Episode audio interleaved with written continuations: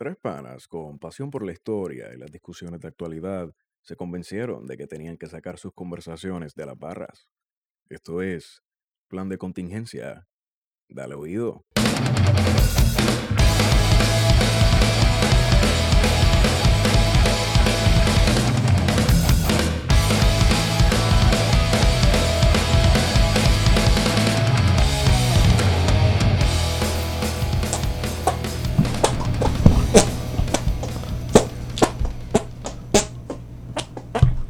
¡Qué talento!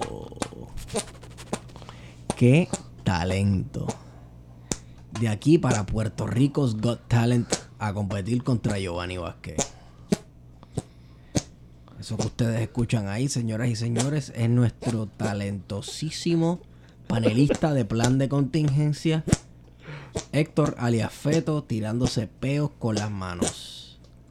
Porque así de apestosa y pedorra ha sido esta semana para esta, su isla del cordero preferida, Puerto Rico. La isla de San Juan Bautista. La isla de San Juan, la isla con Y de San Juan Bautista. Me acompaña Guarion Espadilla. Este Saludos, que, le- gente. este que les habla es Esteban Julio Gómez Geo. Y como ya ustedes han podido escuchar, Héctor ese- Iván Arroyo Sierra, alias ese- Feto. Ese Una historia, no la voy a contar. Este, ya me han preguntado, mira, ¿y, y, y Feto dice eso tripeando? ¿Él algún día va a contar la historia? Y- No, no, no. nunca, nunca la va a contar. No voy. Mira, este, ¿Ya puedo contar? cuando estaba aquí, ok, está bien, corté. cuando estaba, ¿Qué episodio es este, Esteban? este es el episodio 29. 29. Episodio número 29. Cuando me estacioné aquí, estaba bajando el monte que yo bajo y caminando entre matorrales para enterrar a la cabina revolucionaria. Y lo bajaste como a chopuñe. Sí, exacto, con todos los mosquitos y eso. Se me quedó algo en el carro y viré. Pero el carro como que apestaba. ¿A qué? ¿A muerto? A muerto. Como que no me había dado cuenta que yo había dejado un muerto en el carro. La colonia huele a muerto. La colonia huele a muerto, exacto. Y nadie se enteró. Ese es el problema que la colonia no huele tan a muerto como una Montero del 99, 2000, 2001, 2002. Cuyo baúl es grandísimo. Yo no sé si hay un baúl en la boba ahora, brother, de verdad. No, ¿Verdad? Porque a ver, algunas vienen con asientos. Es como una cuestión posmoderna, no tenía tres filas de asientos. Tres filas de asientos, exacto. Y era como que no tiene tres filas de asientos. Es un amplio baúl Es de un carga. amplio baúl de carga donde, le- donde echamos lo que tú quieras que eche. Y entonces de momento como que la cosa cambió bien, cabrón. Y yo no, yo no sé qué pasó en Dorado. Esteban, tú y yo, tú, tú y yo somos del norte. Wario no es del norte. ¿Qué pasó ahí en el Caracol, en Dorado? Este. Hermano, encuentran esta guagua. Ajá. Una montera. La, confi- la llevan al cuartel. Pasan dos o tres días. Y ¡boom! Hay un muerto porque apesta. Si no fuera Hay porque un no apesta. muerto. Está cabrón, ¿viste? Que nos debería de llevar a cuestionar primero. ¿Qué carajo hizo la policía con la guagua? Y la, y, Exacto. y la O sea, ni siquiera la revisaron para pensarle. Coño, a lo mejor puede haber drogas en la guagua, quizás los covers, qué sé yo, los labels. Eh, Es una Montero del 99 y perico. obligado, exacto. Mi, mi, mi país tiene una del 97. Para mí es como que súper periquero. Papi, Es- papi no huele a Montero perico. y Lumina son igual a salsa. Mira, y una Isuzu Trooper. Son bien Obligado. Con un disco de Obligado. Frankie Ruiz. La cosa es que si la policía Tito confisca Roja, un carro y se lo lleva, ¿para qué diablo se lo lleva? ¿Me entiendes? Va a dejarlo ahí. No, y, y, y- ya. y le sellan las puertas, cabrón. Es como que vamos a sellar las puertas como si fuera una escena de crimen, pero no hay crimen. Exacto. Y entonces nos debe llevar a teorizar del cadáver, si ese cadáver siempre estuvo ahí, si ese cadáver lo pusieron ahí, qué fue lo que pasó con ese cadáver que la policía no se dio de cuenta. No, mano, en verdad está bien, cabrón. Yo, yo quiero pensar que un guardia nunca metió las patas. Yo deseo.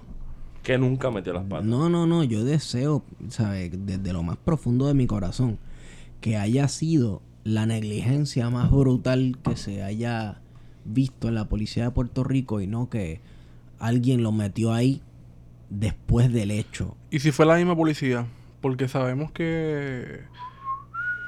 Bueno, no me sale el Hay organi- ah, pues, todo el mundo sabe que dentro de la policía hay, hay sus grupos y sus cosas.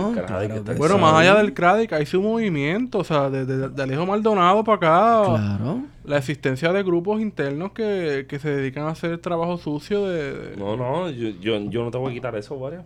Yo pienso que, que es una posibilidad. Sí. Pienso que es una posibilidad que está cada día se convierte en una cosa que es más real. Hay entes dentro de la policía que han utilizado el poder que les confiere el Estado y las armas y las posibilidades y los recursos para atender a sus vendetas personales, para hacer favores, etcétera. No estamos diciendo que la policía mató, mató a alguien y lo metió en el asiento de atrás o en el baúl de un De carro. Montero, Pero mano, smells fishy, doesn't it? Sí, sí. Tú sí, sabes, sí, sí. es- está bien nasty. Me pegué mucho para decir bien nasty. No, pero es que es que es tan nasty porque hay un montón de cosas pasando a la vez. Tú no, tú, ustedes no creen, gente. Yo, yo me voy a poner por primera vez en mucho tiempo en la posición de defender un guardia. Ajá. Está cabrón, guardia. Defender un guardia, un guardia está bien cabrón. Pero a la hora que sucedió el accidente, pensando que yo no soy de los otros podcasts, o sea, me refiero a otros podcasts, a la gente que no, estamos- no, no, no tiene idea de dónde queda aquí tan dorado, de dónde queda el caracol en dorado, de dónde queda Punta Salinas en Tobaja, que nunca pasó por esa carretera. Esteban y yo, yo quiero pensar que Esteban y yo hemos pasado por ahí. Yo por lo menos estoy dando fe de que yo paso por ahí. La- y, y, y es un sitio bien oscuro. Yep. No importa la hora del día. O sea, así. como que es una cosa media loca. Charcas de camarones o lo que sea que están criando. Entre, entre Punta Salinas y Dorado. Y de momento sucede que hubo un accidente. Y no solamente sucede como un accidente, sucede que alguien murió y que se llevaron una hueva al garete. Entonces, ahí, ahí un poco la cosa se pone media tensa porque no, no, no tenemos claro qué carajo fue lo que pasó. Yo pienso que, que la familia, la familia que está relacionada con, con el cadáver, ¿verdad? Pues no tuvo ni siquiera una posibilidad de entender lo que sucedió y que solamente tuvo que bregar con la prensa. Y la prensa puertorriqueña de los últimos tres o cuatro años se ha vuelto una cosa media loca que, que responde a, a- a los likes y a los favorites y a un montón de cosas que, que no, no construyen como, como narrativa social. O sea, hay alguien que se murió, punto. Sí. para mí eh, murió alguien y para mí esa es la, la, la, la, estaca donde se construye el respeto. Y nosotros como sociedad hemos estado construyendo una pendeja bien loca de que porque se murió he visto gente que ha escrito unas tremendas teorías de conspiración que no tienen nada que envidiarle a, a, a Discovery Channel o a, Ancient Aliens. a Asian Aliens o a Giorgio, ¿es que se llama el tipo? George Zucalos. Exacto, Sí. George Zucalos. Y de momento es como que nos quedamos en el mismo sitio, brother. Mira, ok. Este señor, ¿verdad? El, el fallecido estaba perdido desde el jueves. Jueves, viernes, sábado, domingo. En el baúl de la boba. El lunes lo encuentran. La guagua se la encontraron chocada contra un árbol. Se la llevaron al cuartel. Y el policía que lo trabajaba, ¿verdad? Que le estaba sellando es el que se percata. En el proceso de tú coger y enganchar una guagua en una grúa. ¿Hubiese visto ya el baúl? ¿Te apesta o no te apesta? Tú sabes, no es que No, no, apeste. pero si no no es apestara. que ni apeste, no es que ni apeste, es que caramba, estás enganchando una guagua que aparentemente está abandonada. Ujú. Tú sabes, tú como policía te encuentras un carro abandonado y vienes y llamas a una grúa para engancharlo y llevártelo y tú no vas a chequear lo que hay, pa- lo que hay adentro. Así porque sí. No, entonces sale gente en, la- en los medios diciéndote, pero es que la familia estuvo allí. ¿Cómo no se dieron cuenta? La familia estaba en el lugar de, de- de los hechos, del choque. Aparente y alegadamente. Pero con- independientemente de que estuvieran allí o no, Ajá. el guardia tiene que inspeccionar esa boba hasta por debajo de, los- de- hasta por debajo de la, de, la, de la palanca de tirar los cambios. Pero es que hasta tú, para enganchar la guagua en una grúa, tienes que montarte y ponerle neutro, mi hermano. tú tienes que entrar al carro. Y tú entras a un carro que tú en tu vida has visto que te encontraste en la calle, tú siendo guardia, teniendo un entrenamiento, una preparación, sin ni siquiera coger y mirar por encima del hombro para atrás. O mirar por una ventana primero. Ujú. Entonces, dice este varios artículos y las publicaciones del comisionado de la policía que el agente que ocupaba el vehículo tiene que inspeccionarlo por completo. Ahí hubo negligencia crasa. No, tú dices, cabrón. Yo no creo que fue negligencia completamente, porque es que, o sea, yo desearía que fuera negligencia total, por más feo que se escuche, y que no sea algún tipo de conspiración y no, no estoy entrando como que en teorías de conspiración, etcétera, o con, ¿sabes? Algún encubrimiento de algún asesinato, no sé, no he escuchado al momento si hubo o no autopsia No sabemos. Para verificar las causas de muerte, si tiene, si fue muer- muerte por trauma, qué tipo de trauma, si tiene alguna perforación, etcétera. Imagino que eso es- eso va a ser importantísimo para saber que en 12, realidad 12, 12 perforaciones. algo así, ¿me entiendes? Obviamente, otra cosa, si fue a balazo, ¿el carro está baleado o no está baleado? Eso hubiera sido el primer detalle que hubiera salido en todos los medios de Lo comunicación. importante es que hacen falta más policías. Hacen falta más policía para que no miren ni por encima del hombro cuando se monten en un carro desconocido. Eso es así. Así que yo quisiera pensar que la fuerza policíaca de aquí, caramba, sí ah, hemos hablado aquí constantemente de que son para algo, cumplen un propósito y lo cumplen bastante bien, hacen su trabajo bastante bien cuando eso se toma en consideración, pero coño, mano, ver, chequear un carro, mirar Sí, para- no, fallaron en lo básico. o Es sea, más, eso es lo chequear, básico. Guarionex, chequear el asiento de atrás del carro, lo hago yo todos los días cuando me monto por Perse, porque yo vi este, ¿cómo que se llama la película esta? El hombre que se le montaba en el carro a la gente. Cuando mi padre me contó la primera Loco, vez. yo veo C- Lo- CS Miami. Eso, y no, y desde Sí, más esa- chiquito, cuando me contaron la historia Sí, de la llorona, que, te- que también la llorona Oye, te aparecía Llorona, dentro del verdad, ¿Sabes? La llorona te aparecía en la, La de parte. Vega Baja. Exacto. No En que- todos los pueblos hay una llorona. No, pero en Vega Baja es la China, cabrón. La Cabrón, China. esta es como la gente de Ponce. El nacionalismo vegabajeño, nos jodimos La ahora con este fucking. China, cabrón. La China. Anyway, ¿Cuál, es la diferencia, ¿Cuál es la diferencia entre la de Vega Baja y la de Cabo Rojo? Ay, no sé, cabrón. Mm. que la Vega Baja a decir gusta. algo bien feo. La que la de- de Laja fue, usaron un proyector. No, la, la de Vega Baja le gusta el mofongo y la Las de... piñas. Y la, y la piña y la de y la de Cabo Rojo no puede abrir la- las ostras con un cuchillo. Solita Doña Blanca. No tiene Anyway. sentido. La- Mira, pero hablando así de, de policía, Ajá. sale también esta semana la noticia de En que notas policíacas. en notas policíacas ese lenguaje así bien este, Ajá.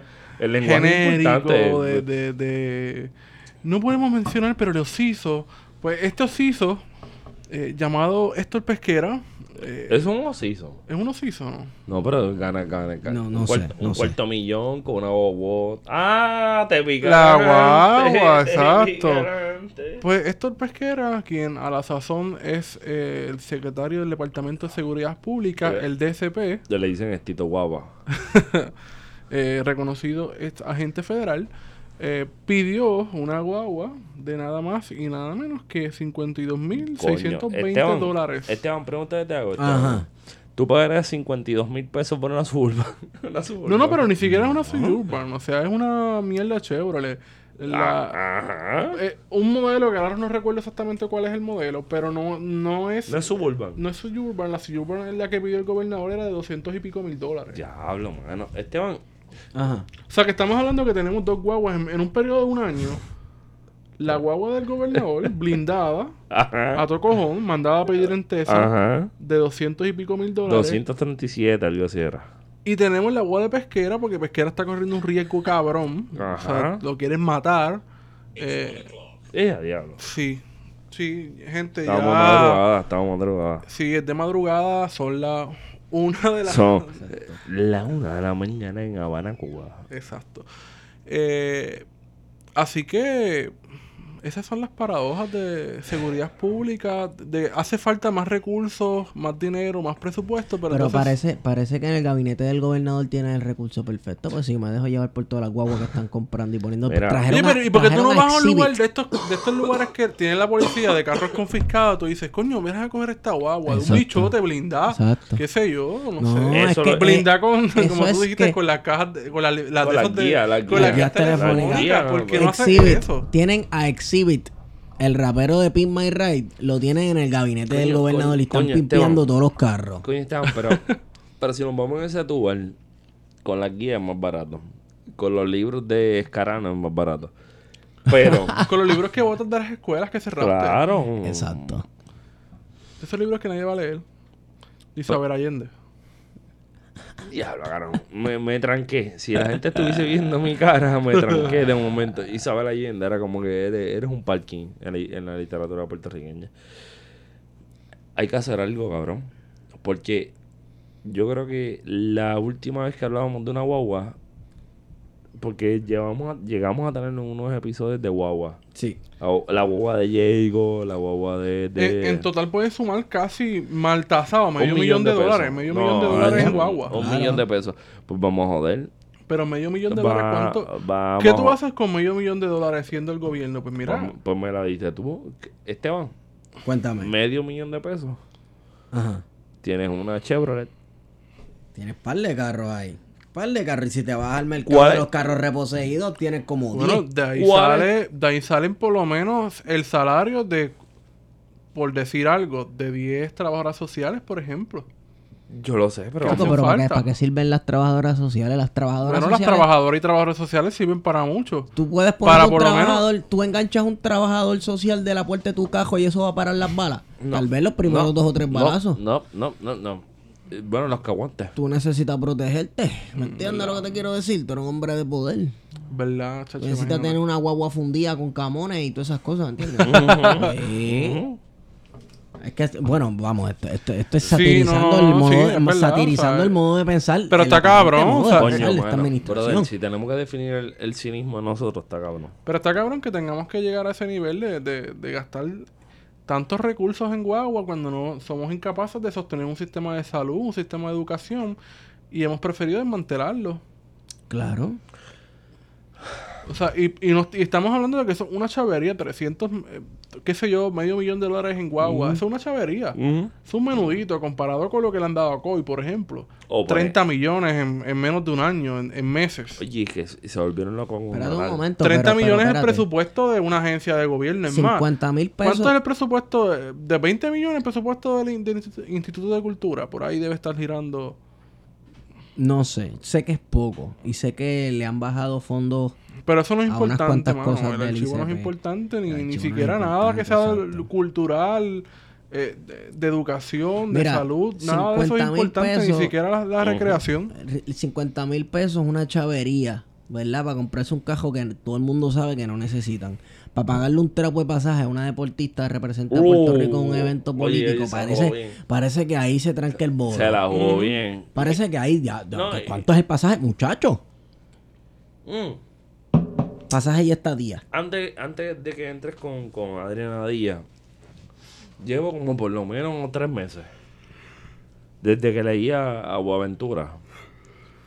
Y lo he dicho consistentemente que hay una cosa que nos importa mucho, que es la cuestión de, de la identidad nacional. Si un Estado no te garantiza educación, techo, trabajo, dignidad e identidad nacional, pues no es un Estado. No es un Estado fuerte. Pero- pero me sorprende que tú estés diciendo esas cosas cuando tú eres una persona confesa antinacionalista. No, pero es que el nacionalismo y el Estado es bien distinto. Bueno, pero hablaste de identidad nacional. De identidad nacional. Yo, yo no tengo problema con eso, pa. Ahí mismo dice que es albisuística. Yo creo, yo creo, Chacho, pues si se... yo, yo creo, y, y, y con todas las, las complejidades, No, no, sí, estoy si, me, jodiéndote. si me quieres poner en esa, no, si tú me, eh, Wario, si te quieres servir con la pala de Carly, la pala de me pizza, quería, quería asumir esta posición si súper te neutral, quieres, si te quieres, objetiva. no, Científica. es que hay gente que piensa que este podcast es porque somos tres pendejos y no tenemos nada, más nada que hacer. Ah, no.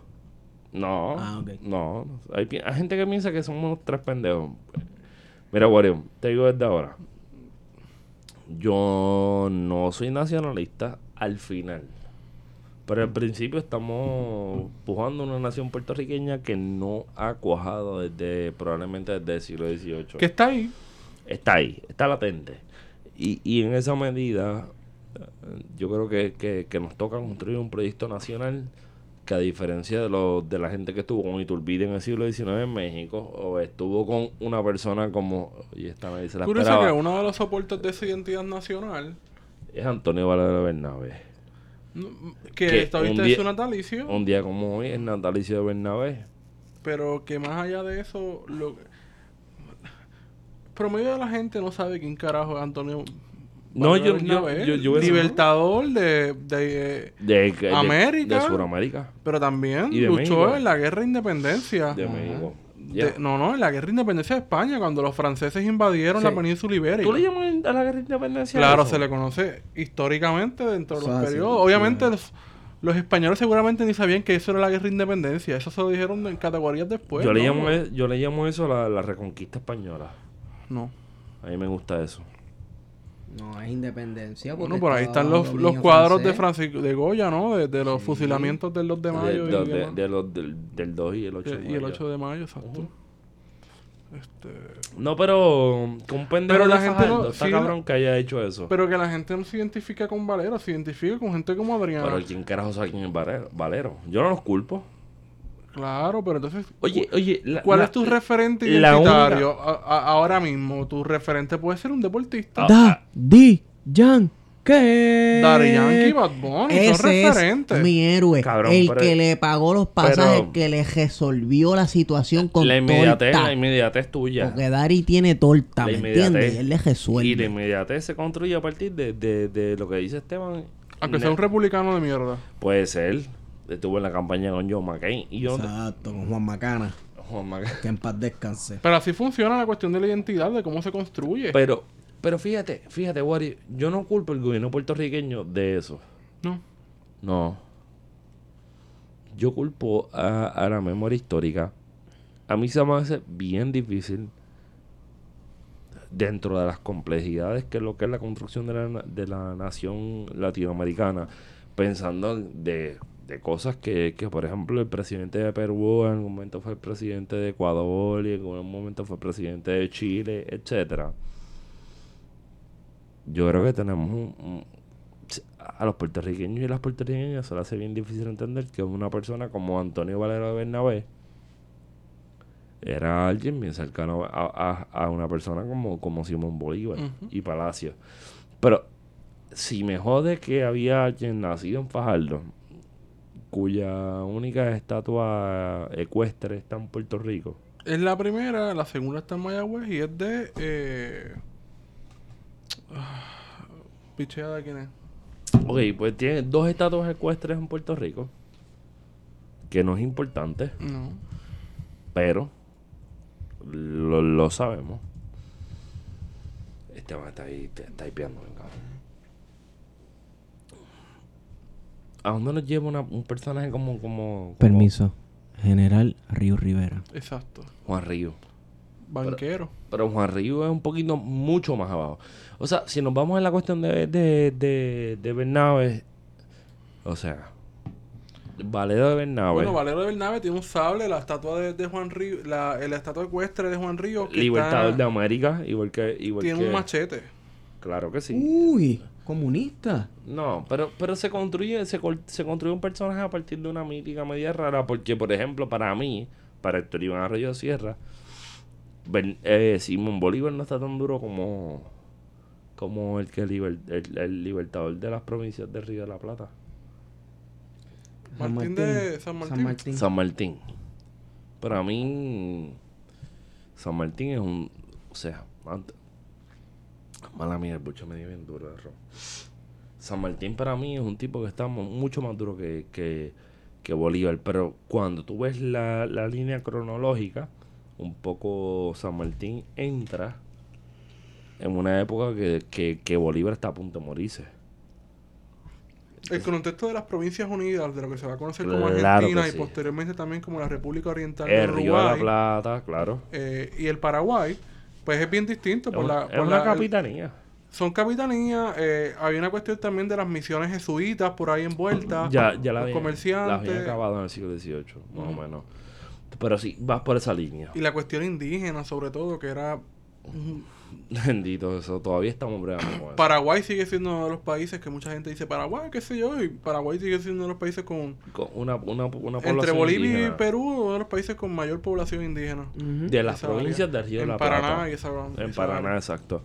So, ahí hay algo. Este, pero es interesante cómo se construye la, la identidad de un de una América libre en el siglo XIX que quería, saludito al- al pana tuyo, Antonio Prieto, Antonio Prieto está trabajando ese tema este, y es bueno que se retome esa discusión porque aparte de Venezuela, eh, el tema ha sido bien poco trabajado en Puerto Rico, más allá de la conocida biografía de Mariano Abril, publicada en 1900, y qué sé yo, algo. Mariano A principios del siglo XX. Sí, en los 30. Eh, hay una edición de, del Instituto de Cultura que se consigue como a 3 dólares Sí. eh, en la librería del Viejo San Juan y la librería de Ponce del ICP y en Norberto me parece que también le he visto. Eh, por ahí puede empezar las personas que estén interesadas a, de conocer la vida de, de Antonio Valero de Bernabe. Pero miren, Antonio, To- Toño Prieto, ¿puedo decirlo Toño Prieto? sí, Toño Prieto. Toño Prieto. Suena como que... Suena horrendo, pero pues. Hoyo Prieto. Eso, suena como joyo prieto allí en Manatí. Barrio culo prieto. Mira, culo prieto allí en, Cabrón. en, en la 666. Hay una cosa que, que a mí me resulta interesante y es las independencias de, o, o lo que podríamos llamar las guerras de independencia de Hispanoamérica, que se construyen a partir de la invasión napoleónica de 1804 más o menos hasta 1812. Son la respuesta a la, a la falta de un poder real a que la unía. Porque en efecto, pues la- los virreinatos y las capitanías se veían como parte de- del Estado español. Que no Pues- existía un Estado español, era un es reino. cierto, eso es cierto. Eh, y de hecho, mucha gente habla de, de- de España como una cosa que siempre existió. Ujú. Y España no existía en la época de, de los reyes católicos. Eso es una cosa bien importante de mencionar. porque- Exacto. Ahí se Eh, unifica lo que es España. Y Y hasta no, medio punto. Y se unifica con lo que son las guerras de sucesión española, cuando se invade a Cataluña, que precisamente los catalanes celebran ese 11 de septiembre como el Día de la Diada, cuando Cataluña cae eh, con los Borbones, porque lo- lo- eh, hay una guerra de sucesión, ¿verdad? De, eh, y, eh, de los Habsburgo, y al no haber este, una sucesión real de los Habsburgo, buscan una Descendencia. Eh, real, eh, y hay una línea de los. Habsburgos a los, a los, a los, eh, Borbo- a los Borbones. Está Felipe Danjou por ahí, ¿verdad? Felipe Danjou, exacto. Sí. Y están los, los carlistas y los, los catalanes naturalmente pues apoyaron y, en a el los siglo, carlistas. y en el siglo XIX todavía regresan las guerras carlistas y sigue los Sí, es una constante. Los carlistas siempre van a estar entre Cataluña y el País Vasco, Navarra, Exacto, toda esa área por ahí. exacto. Y todavía hoy. Pero en el momento de que pensemos a, a- a- Valero de Bernabé, tenemos que pensar a unas personas, unos personajes importantes de la historia mexicana como a al curita Hidalgo Ujú. y al otro curita, a Morelos. A Morelos. Que Que- estaban súper claros. Yo no sé si estaban tan claros. Por ejemplo, en el, ca- Eh. en el caso del curita Hidalgo, no estaba tan claro como Morelos. Morelos para mí era como que el Rambo del siglo XVIII con, con un cuchillo en la boca que, que, que re- retomó lo que dejó el curita Hidalgo y, y lo iba a llevar a, a, a construirse lo que era la nación mexicana. Y sin embargo es interesante que, las- que dos de los padres fundadores de, de esa nación.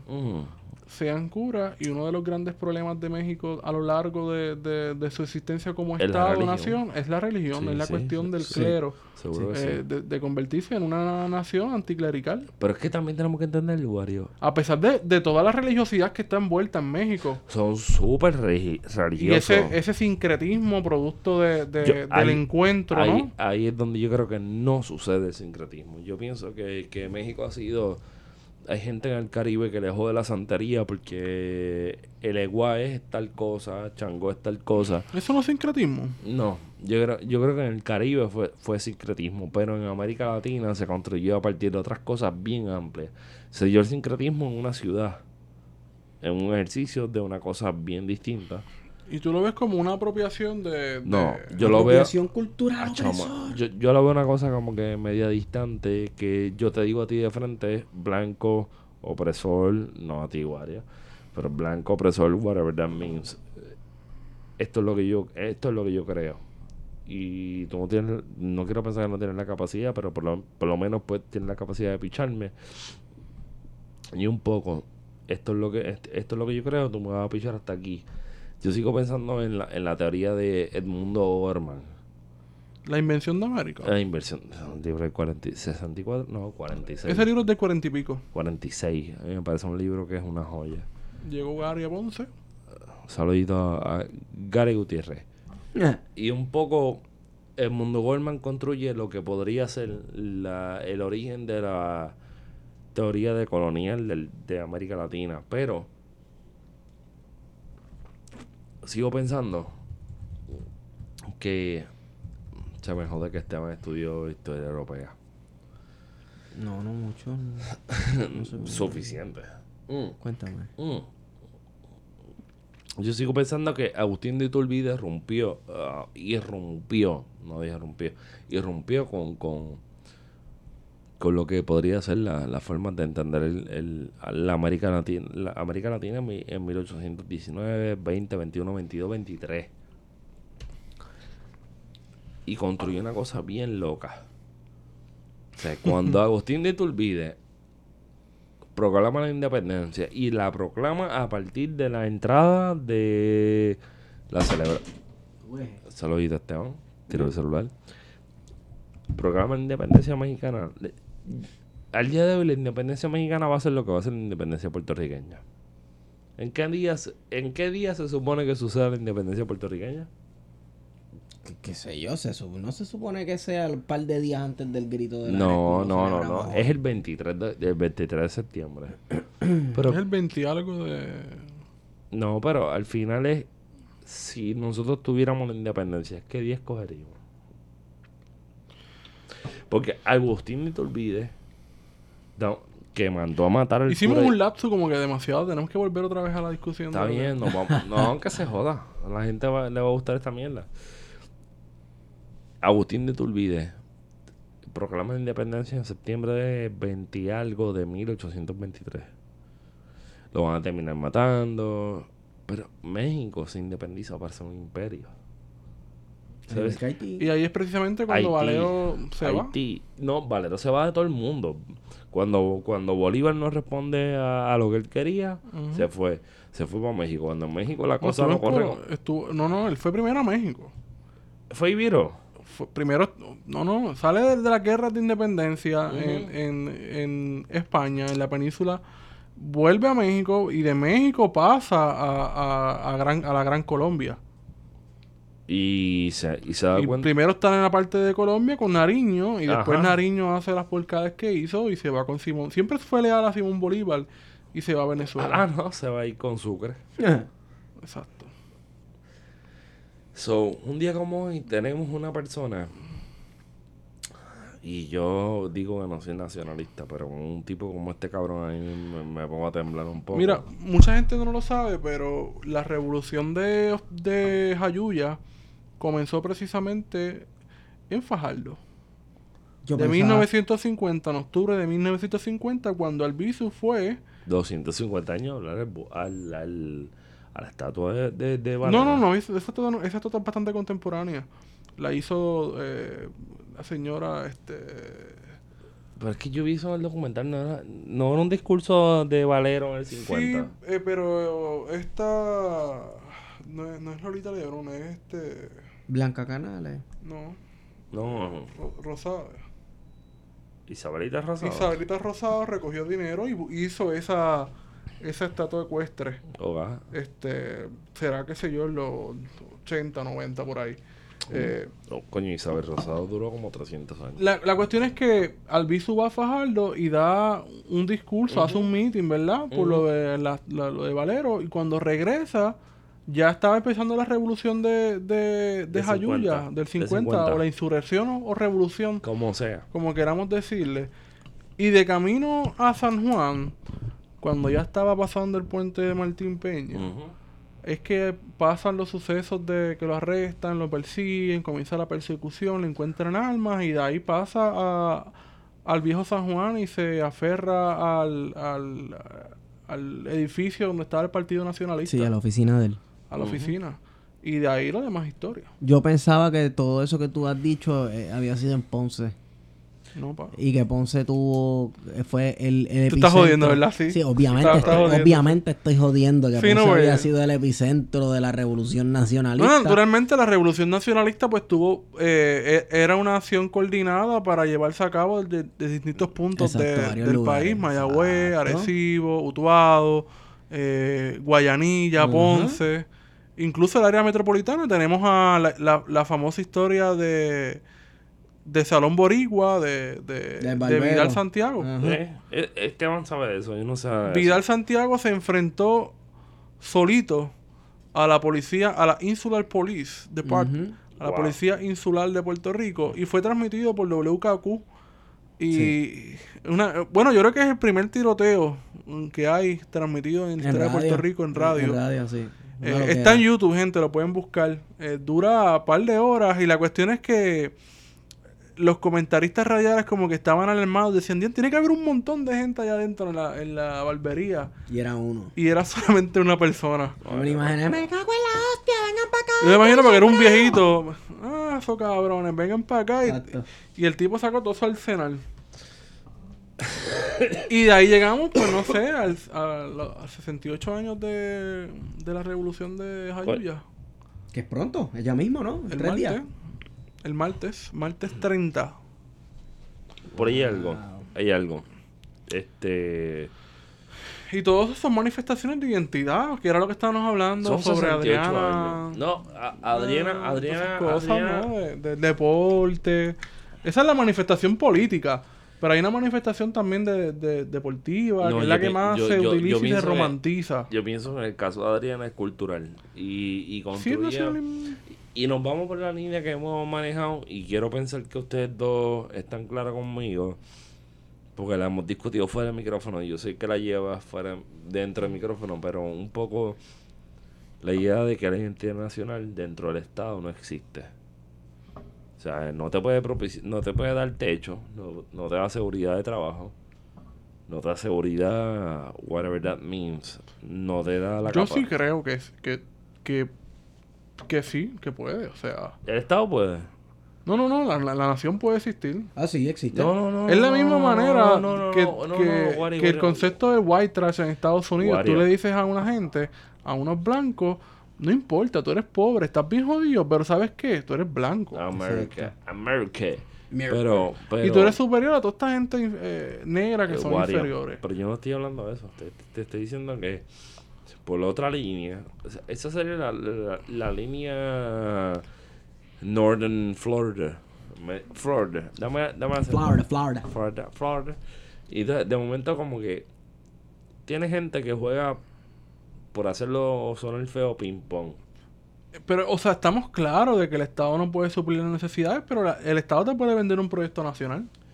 Claro, Y pero la no- gente lo consume y lo, y lo Wario, y pero lo- no quiere venderte ni siquiera un proyecto deportivo. No puede, no tiene la capacidad de venderte un proyecto nacional. Pero apela.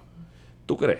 Sí, aunque no haya, aunque no haya algo con que sostenerlo deportivamente, ¿Tú crees? hubo un tiempo que sí lo hizo. En el 2018, ¿tú crees que es real? Sí, ¿no? Yo no creo. Eso es queer. A mí no me gusta lo queer ahora mismo. Bueno, pero y, y es que Mm. acaso la manifestación más nacionalista que ha habido en los últimos años no fue la de Puerto Rico se levanta con toda la gente con las banderitas en los carros.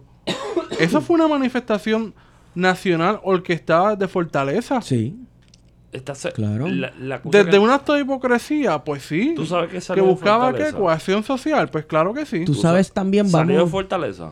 Esa es la Yo pregunta. no que sé. yo- Bueno, Mira, pues, algo que sí salió de los sectores dominantes. Si no salió de aquí, fortaleza, se lo apropiaron.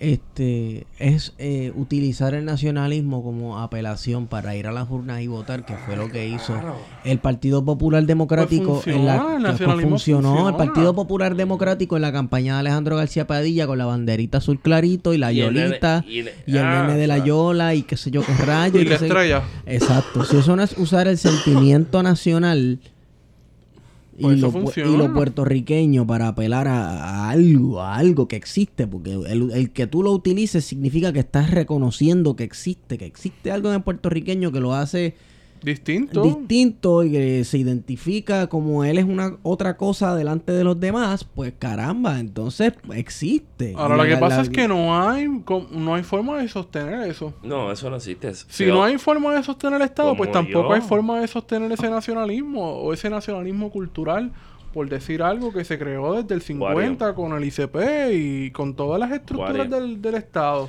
Yo pienso que, que nosotros llevamos bajando, bajando una línea cabrona y que esa línea cabrona, pues gente como un tal Ruiz, no voy a, no voy a citar su nombre, quiere espacio que hablar, pero esta línea que estamos construyendo al día de hoy se, se, se monta dentro de, de- de la- de los vacíos que tiene que ver con la cuestión cultural. Los vacíos que, que crea el Estado. Y ese vacío del Estado está totalmente relacionado a la imposibilidad de tener algo que reconstruya una narrativa o una ficción o whatever como sea que se llame, un espacio para crear una cuestión que es el puertorriqueño. Eso es lo que le joda mucho, a mucha gente. Porque ahora mismo ser puertorriqueño puede ser la posibilidad de montarte en un vuelo y irte para el carajo. Pues sí, pero ¿cuánta gente tiene accesible montarse en una- un vuelo JetBlue? Están a 99 pesos, Es que- pero eso es, accesible. que Wario- O sea, Wario- la capacidad Wario- que tiene una Wario- persona de irse y mudarse no, de- no, Wario, no No podemos dormir es. en eso porque ahora, ahora mismo nos, nos estamos convirtiendo en un país de remesa. Tú tienes la capacidad. Bueno, tú, eso hay que... tú tienes la capacidad. Yo de- creo que teóricamente podríamos argumentar eso, pero Lo también podemos- hay que pero- pero comprobarlo. Eso, Pero- está pas- pero eso va a pasar. Tú te quieres ir para tu casa. Tú mira, visítame. ¿Cuánto me sale el vuelo? 125 pesos. Mira, te pasé los, los 125 pesos pues, para que lo compres. ¿Eso es una remesa o no? Porque la diferencia de una remesa, por lo menos para mí, entre unas remesas dominicanas, por decir algo, y unas remesas puertorriqueñas es que son ciudadanos estadounidenses, mano. Entonces yo te paso los chavos, se dio la, la, la, la transacción, te, pasaron los chavos, compraste el vuelo y te fuiste. Bueno, pero hay esa misma dinámica, porque yo creo que la dinámica es eh, de, de volver, o sea, algún día volveré, claro que sí. No, dice Rubén Blades, todos vuelven a la tierra que nacieron. Todos vuelven, Irrita pero eso no significa que en, se... en- en la hora de volver. Mira, que, yo, que yo- aunque las fronteras son fluidas y demás, esa se da en, en tú te vas y tú vas a volver, pero tus familiares no necesariamente van a ir a viajar se constantemente. mueren, se mueren. Una cosa bien intensa. O sea, la gente, probablemente lo que, lo que la gente en Puerto Rico pensó hace 12, 13 años atrás era que yo migré porque mi familia necesita que yo migre y mi familia necesita que yo eche para adelante, pero no entendieron que la familia no rompe con la cronología. Y eso está bien cabrón. Mira, bajando línea, yo sé, ¿sabes qué? Baja línea, dale por ahí ¿sabes a Eh, quién sección, esto Le una- importa un Dame un bicho? segundo, eh, dame un segundo, una sección nueva de Wario, ¿cómo se llama? Bajando línea. Bajando línea, ¿Sabes a bajando quién? línea. No, a quién, a quién le importa un bicho toda esta discusión que hemos tenido. Arriba, no, Marín. Eh, a la Junta de Control Fiscal. Claro Claro, que sí. claro. Bajando línea, Wario. La Junta de Control Fiscal llevó a cabo su reunión esta semana para discutir el plan fiscal y, la- Y para bajar línea. y para bajarlo su línea cabronamente Wow. feísima, neoliberal puro. Eh, Oye, pero la gordita representó. qué gordita. Mato Santo. Ese es el damage control. Mato Santo te dice, yo, yo no lo apruebo. Eres un gordófobo, febo. No, no, no, no. Yo estoy, Wario, o sea, dice, si no, gordo y gordo se cancela. Exacto. está bien. La cosa es que Mato Santos plantea que está al garete el plan fiscal, pero dice, pero yo lo voy a votar a favor. O sea, yo sé que está jodido, pero como ustedes son mis panas, pues yo me tiro por el barranco. Y entre eh, algunas de las cosas que se discutieron en esta reunión, en esta audiencia pública, entre comillas, pública, eh, y vuelvo a recalcar que es una audiencia entre comillas pública, eh, para la discusión, eh, entre comillas también, pues se decidió el futuro de la UPR, que es básicamente el desmantelamiento de la misma. Y dos cosas que son importantes. La primera es que re- re- hacen unas proyecciones de, de crecimiento económico basadas en simplemente en optimismo. En la fe ciega de que la economía, en vez de crecer 1.5% al 2019, del 2019 al 2003, a 2023, plantea que la economía posiblemente va a crecer un 4%. ¿Cuáles son las implicaciones de este optimismo, entre comillas? Que se están generando expectativas para que los bonistas cobren. Dos, que el presupuesto va a haber un superávit y ese superávit es producto de qué? De María. De María. Así es, María. Y entonces el tirijala de Donald Trump esta semana, que saca un tuit acusando a los puertorriqueños, que son a, lo- a los políticos puertorriqueños como unos ineptos, es que sostiene que no se pueden utilizar los fondos de María para pagar la, la- la deuda. No, y lo cabrón que sale, sale el gobernador escribiendo este mega tweet. Que yo Ay, sé tú, que- usted tiene razón. Mira, de verdad, Rivera Marín, Rivera Marín, tú le controlas el tweet al, al gobernador. Sí, no le quedó tan arrodillado. Eh, así que la Junta de Control Fiscal está haciendo exactamente lo que hizo el gobernador cuando se presentó así. el presupuesto en Sí, junio. señor. En el que decía, pues mira, Puerto Rico va a tener un crecimiento económico y un superávit mega super cabrón porque van a enviar, qué sé yo, 82 mil millones de dólares a Puerto Rico en 10 años, una cosa así. Lo otro importante que sucedió, pues, es el asunto de la Universidad de Puerto Rico, en el que se apuesta por el, los conglomerados de, de recinto, que como habíamos discutido en varias notas al calce anteriores, era la fusión administrativa de recintos de Que ni sabe lo que estaba Aguadilla, haciendo. Arecibo y Utuado en Mayagüez, en un recinto especializado, en un mega recinto especializado en ciencia, ingeniería, aerona, todo este tipo de cosas que... Saludito a Aníbal Yariel. Ah, y agricultura, Sí, naturalmente. sí, Oye, ¿qué, qué, piensas de traer a Aníbal Yariel? ¿Traerlo? ¿Lo traigo? Sí, no, no es que pienses, es que traerlo. Ok, Aníbal, llégale. Este... Lo, el, el otro Qué recinto... bueno que dijiste eso, no, no que pienses traerlo. cabrón. Traerlo, sí, sí. Ajá.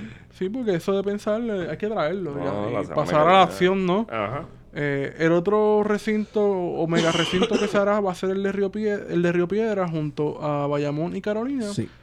Y naturalmente, pues el, el recinto de la región centro... Este.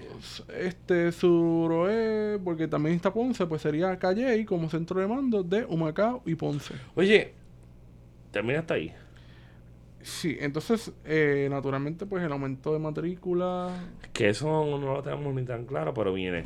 Eso, Hay un aumento de no 9 se ve. dólares, pero exacto, No. haciendo unas proyecciones de disminución en la, ma- en Mm. la cantidad de estudiantes que van a estudiar en la Universidad de Puerto Rico. Y pensando otra vez, eh, termina hasta ahí, ¿verdad? Pero bueno, cortate la línea. Eh, no, pues básicamente la, la administración del, go- del gobernador Rosselló no defendió ¿no? el proyecto No, de la no, universidad. Haddock no sabe ni, Ni lo contar a los créditos.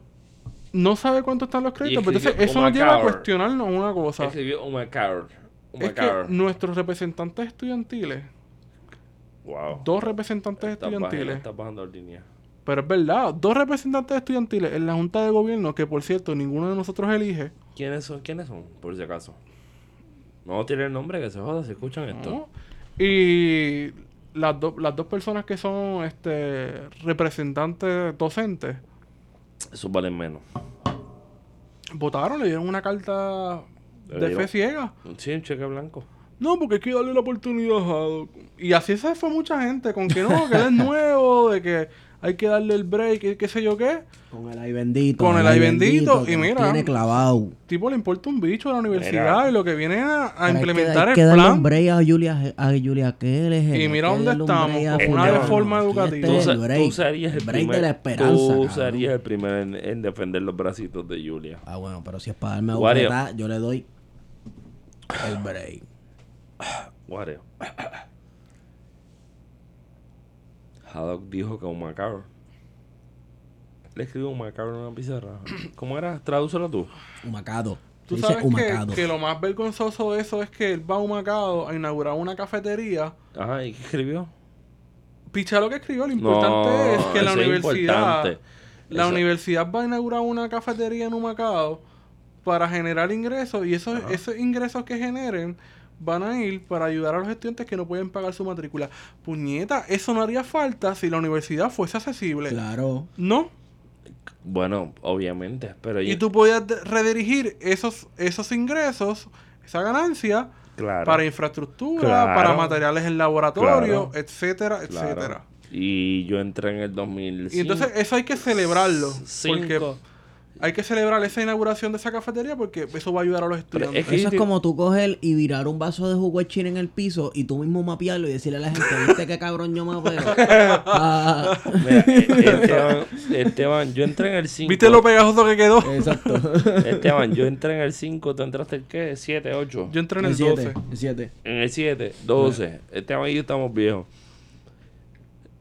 Por eso es que hay que romper con, la, con los esquemas de la OPR. El problema no es, no es los estudiantes, no, es, no son los, los profesores, no son... Perú se revoltó. Porque yo pienso que el problema es la burocracia, pero que tiene mucho que ver con la cuestión de, de acceso a la información y todas otras pendejas. Porque está cabrón sacar un libro en la Yupi. O está cabrón Bueno, pero a Ricky se lo publicaron rápido. Ah, Eh, Y no tenía ningún credencial. Bueno. Hay profesores allí. ¿Cuántos libros le publicaron la Coño, editorial a, coño. a Fernando Picó, por ejemplo, por decir algo? Wario. Wario, Wario. ¿Quieres que te diga la palabra que tú quieres escuchar? El mamellote. Cuando tú estás en el mamellote, tú estás en, en la Versace. Tú estás dándole duro. Bueno, y no hablemos de que cerraron un Coño, medio. Ricky Rosselló no tiene nada que buscar con Fernando. Ni siquiera muerto. En paz Ni siquiera sabe quién es. Él no sabe quién es. No. Eso está claro. Pero Fernando Picó, en, en- en los peores momentos de su vida, arrastraba a Ricky si quería hablar de política. El problema de Ricky es querer hablar de política. Porque si fuera Jaime Benson, que sigue siendo un huele bicho, dije huele bicho, perdóname, Corilla. Es la vida real, pues Jaime Benson, si quiere ser este Garriga Picó, va a bajar línea, bajar línea, pero llega un momento que ya te cansas de la bajada de la línea, tienes que construir. Sí, no, mano. Y además la, la nueva derecha académica o academicista está leyendo a Gloria Álvarez o, a- o a- al pendejo este de Kaiser. O sea, había una derecha antes que leía a Benedetto Croce, a Heidegger o a, a Ortega y Gasset. Esa era una derecha que yo podía respetar y tener esas discusiones con esa gente. Yo quisiera que leyeran a Ortega y Gasset. O a puñeta. Yo recuerdo que, que- que un, un- un casquetero de, de la derecha blandengue me dijo a mí, así, y que se joda si lo va a coger el patrofeo. Yo he leído más que tu país y tu maíz. Pues claro, cabrón, te he leído más que mi país y mi maíz. Pero tú nunca has hecho trabajo igual que mi país y mi maíz. No importa dónde tú vengas. Porque mi vieja se hizo tallando santos desde los 5 años. Y mi viejo, yo no sé ni dónde carajo. Probablemente mi viejo aprendió a trabajar antes de leer. Y yo no venero el Igual que trabajo. el país mío, que es No, y yo, y- igual yo, venerar el trabajo es cosa de gente pendeja. Porque si nos vamos. Lo único que me puede decir mi país es, mira, tú tienes que estudiar. Coño, pero si, si, si, Eso es lo que me ha dicho mi país si, no- siempre. si nos vamos en la, en la pendeja esta de, de, de venerar el trabajo, venerar el trabajo es una falta de respeto para la gente. Porque hasta Dios piensa, y yo no creo en Dios, que es un castigo de él. Así que estamos fallando lo básico. Pero es bien, bueno, es bien fácil. Con la boca es un mamey. Y esto va a ser un episodio que está medio cargado. Dice que no hablamos de la supuesta caravana. Vamos para la caravana, que se joda. ¿Es una caravana? ¿Cuál caravana? La, ca- la caravana humanitaria. es una, es, eh, vamos, vamos. que Eso no se es una joda. caravana, eso es un éxodo. Yo, pienso, yo que es una, Es un mo- éxodo. es una, mosi- es un- es una posibilidad de- Porque, porque es una caravana humanitaria, entre comillas. Y, Y te por- reciben con 8000 tropas. No, pero más que eso, porque entonces es una caravana de migrantes, porque ni siquiera era humanitaria, era una caravana de migrantes. Y entonces lo que pasa en Venezuela es una crisis humanitaria. Una crisis humanitaria de Sí, exiliados sí. políticos huyendo a la violencia. Y entonces viene nuestro secretario de, de Estado, nuestro un- flamante canciller, Voy a seguir diciendo que es un huele bicho. o sea, No, tirarse la cabrona que dice de que la caravana de migrantes latinoamericanos, centroamericanos a Estados No Unidos... supera Venezuela. No, no, no, no, que no supera a Venezuela. Él dijo que eso era una distracción de Venezuela, que le estaba pagando a estos No, inmigrantes. no te Tú me tienes que Cabrón, lo dijo, no, está en la no, cuenta de él en Twitter. No te creo. Yo espero que la haya borrado No y que yo nunca pueda encontrar eso. Y esa es la misma narrativa de los republicanos en Estados Unidos. De que lo que estaba pasando en Centroamérica es una invención de... de- De Venezuela. de Venezuela esto, de para otro. distraer. Cuando no se miran, o sea, Estados Unidos. Oye, fíjate, Estados Unidos, tanto que se mira el ombligo para unas cosas. Pero para pero esto no se No, mira no. ni, ni, ni, Mira, este éxodo responda a qué puede responder. a las políticas A la great que irrumpen, que irrumpen en los procesos políticos y sociales de Latinoamérica, las políticas his- históricas que Estados Unidos tenía en Mira, Latinoamérica. hay un nombre clave. Río. United, las United. Las United, como decían los cubanos, las United. hey. Fruit La United. Food Company monopolizó el, el- el- cultivo del banano en la región. Que como dato curioso, ¿verdad?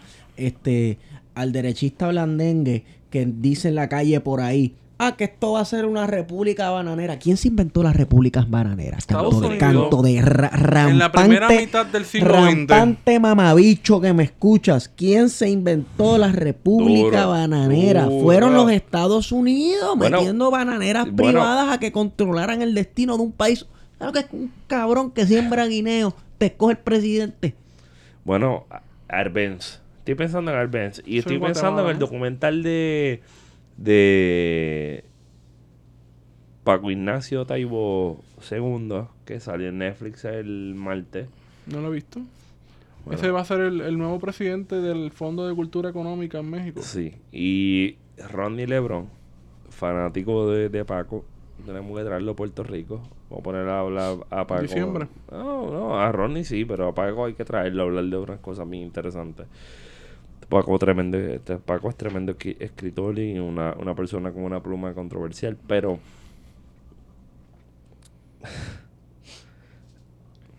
hablar de Latinoamérica, hablar de República Bananera, no, no puede estar desli- desligada de lo que es el control de Latinoamérica. A Jacobo Arbenz en, en Guatemala le hicieron la vida de cuadrito En un avión lo desaparecieron. y lo desaparecieron. Y el día de hoy, ¿dónde está Jacobo Arbenz? Nadie sabe, ¿verdad? Y resulta que lo, lo único que estaba pidiendo era una reforma agraria y después que gana la revolución cubana, la reforma agraria se va a tener que conceder. Bueno, porque está, Pues se volvió una cosa que era una aparentemente revolucionario. Decían, pues Estados Unidos dijo, no, mira, al final al cabo la reforma agraria no es una cosa tan mala. Darle la tierra a los, a los, a los sí. agricultores no es algo tan revolucionario O sea como que pensaba Albert en los 50. Estamos hablando del inicio de, de la Guerra Fría. Eso es así. Y, y, y, y, y qué bueno que lo traes por ahí, Wario, porque estamos hablando de gente que se atrevió a pe- a meterle mano a la cuestión de, de lo que sería la construcción del Estado latinoamericano del siglo XX. Probablemente a los a Perón no le pasó eso.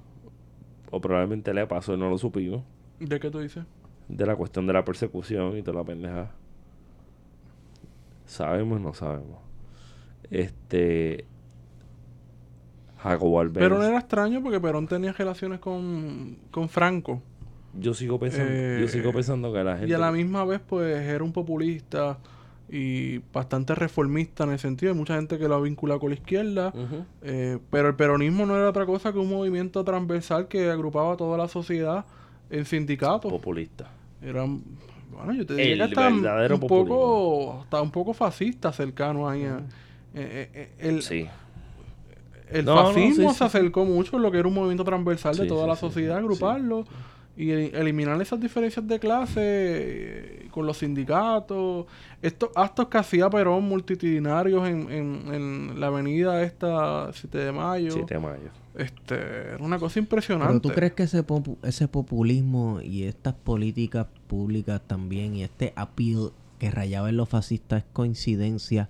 Es coincidencia que para esos mismos años Argentina estaba refugiando uno que otro nazi que se le coló a los Estados Unidos y a los- y a los soviets. no. a La los colonia. La colonia. Se formaron colonias allí, gente que se filtró, Bueno, gente que al sol de hoy por en Argentina exacto, en y en Argentina, Brasil, Exacto, y en también. Chile. No, Argentina, Chile, Argentina, Chile, Uruguay. Tanto así que hubo una Brasil. película, yo creo que era una película brasileña que se llamaba The Voice from Brasil sobre un proyecto de hacer un clon de Hitler usando uno, un material Brasil genético. tuvo su vía, mucha gente se olvida de esto, pero Brasil tuvo su vía bajo influencia portuguesa, que también tuvo su influencia eh, nazi y, y sobre todo fascista, porque se habla de la guerra civil eh, española y el triunfo del franquismo, pero lo que estaba pasando en, en, en Por- en Portugal muchas veces es obviado, ¿no? De este nuevo, el nuevo régimen eh, Sala- de Salazar, eh, Ujú. que era un régimen este que duró hasta los 70 cuando está la re- que estalla la revolución de los claveles y da paso a la descolonización de África. Eso. También estaba pasando algo similar en Brasil con los proyectos de los 30, con partidos Y fascistas Caribe, el y Caribe estaba por ahí militaristas. también, que lo, lo hicimos con, con el compañero Néstor Duprey. Una cosa bien interesante, pues. Y es el auge de los discursos fascistas. Trump es todo Oye. post-fascista, vamos. Pa, Dame, dame, dame cinco minutos. Más, ni cinco, tres minutos. Un y saludito, cerramos, sí. un saludito a, a la, a la colega historia- historiadora Aura Girau. Yo sigo pensando que aquel libro de Marx que se llama El 18 Brumario de Luis Bonaparte tiene, un, tiene, un buen, tiene una buena un bu- una buena línea de punto de partida que aquella línea se resume con la historia se repite dos veces primero con- como tragedia y después como falsa quiero pensar que estoy con dos de las personas que probablemente en el futuro me van a acompañar a hacer la historia en Puerto Rico o yo los acompaño a ellos independientemente de cómo sea pero ¿Nos repetimos o se repiten los siglos o qué carajo es lo que está pasando? Pues, mano, la historia quizás no es cíclica, pero Puerto Rico parece que se repite. Consistente. Ujú. Tú puedes pensar que, que existe la posibilidad Incluso de... podemos pensar en Benítez Rojo, ¿no? Con esto de que la isla se Oh. repite en el Caribe. Coño, no te vayas por Benítez. Esa, esa es la fácil, esa es la fácil. Benítez, yo, ve- yo pienso que Benítez también construye unos huecos medio jodidos. Sobre todo con la construcción de que somos producto de las olas del mar. Eso es el caos, lo caótico. Sí. Lo que, lo que llevan y traen las aguas. Bueno, Jim Casimir también, la invención del Caribe, unas discusiones por ahí chéveres. Sí, sí. Caribe, yo creo que el Caribe es el espacio más, más difícil de entender y sobre todo más difícil de tratar de que de encajonar. Bueno, pero, pero puedo, re- puedo recomendar para ¿verdad? una buena entrada hacia el tema de lo caribeño, vocaciones caribeñas de Fernando Oh, Pico. Es un libro y esto es Y la es bueno, es bueno para personas que no son historiadores porque es un libro corto eh, y es una, una compilación de ensayos que se leen fácilmente. Y si alguien quiere incursionar en el tema de la historia y en el tema de lo caribeño, es un excelente punto de partida para también ir conociendo a Fernando Pico y su obra. Y así del West Indies, pues yo creo que hay dos autores chéveres. Eric Williams con Historia del Caribe de, Cristo, de, De Colón, Columbus Cristóbal Colón. Y hay uno muy interesante de historia contemporánea de un, me parece que es historiador haitiano, Pierre Charles, eh, que se llama Historia Contemporánea del Caribe. No sé si lo han visto, bastante mí. marxista. Para mí, John Price Mars. Por lo menos para mí. Por ahí puede ser. Yo pienso. Si, si, si fueron así, pues sí, al James también. Ah, bueno. Pues mira, pues me Con un texto Black. clásico de los jacobinos Yo negros. pienso que Black Jacobins para mí es un. es y de Birds of the Nation. Fíjate, yo pienso que Black Jacobins construye un Caribe medio raro, pero está cool. Bueno, Como un Caribe medio raro que termina en el 50, en el 59 con, 59 con. con, con, con, con con esa conexión él la hace. Coño, pero qué bueno que lo hace y no lo hace a la vez. Ujú. Ese libro está bueno. El libro se publicó en el 30 y pico, casi 40 por ahí. 37. Yo lo tengo en una edición media rara de, de Jamaica, gruesa. No lo he tocado, lo tengo así guardado en mi cuarto, pero tengo un librito ahí de, de Black Jack, The Black Jacobins, y está bueno.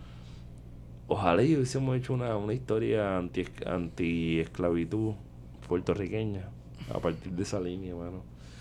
Pensar en Eric Williams para mí es como que la estaca donde se amarra Una historia el palo de Mavi. anticlavista, antirracial, sobre todo postcolonial y decolonial.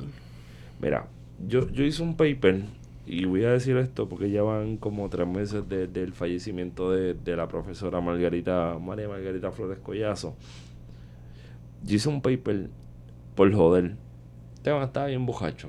Ajá. Yo llegué un sábado bien bojacho. Sorpresa, sorpresa. No, pero en esa época estaba peor. O sea, hoy día yo estoy un poco dando mis cosas, pero Alcohólicos Anónimos. yo llegué, yo llegué a una clase un sábado, en verdad estoy jodiendo. Llegué a una clase un sábado y, y está Margot. Solo editamos en el TUC y un par de gente más que en algún momento va a entender la importancia de este momento. Y, y, Manolo, y Manolo me dice, cabrón, ¿sabes que llegamos tarde para la clase, verdad?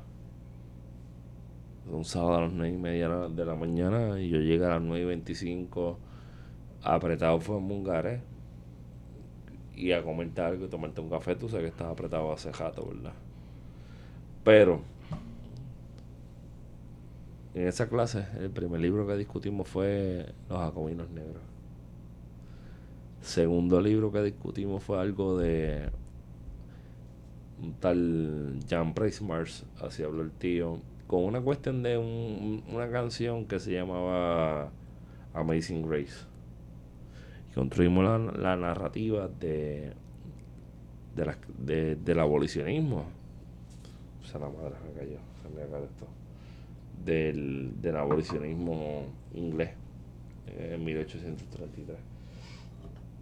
Y yo creo que tenemos que construir una narrativa que vaya a esas luces, que construya un espacio de partida, que construya una cosa más grande y que creemos algo nuevo. Y eso fue lo que va a salir de la cárcel número 34 con Cari Gutiérrez y del episodio número ¿qué? 29. Bueno, nos consiguen por P de Contingencia por Twitter, Plan de Contingencia Podcast por Instagram, Estigón para mí por Twitter. Me consiguen en Wario Candanga. Y a mí a PHT respeto. Hemos ido con ustedes. Plan de contingencia.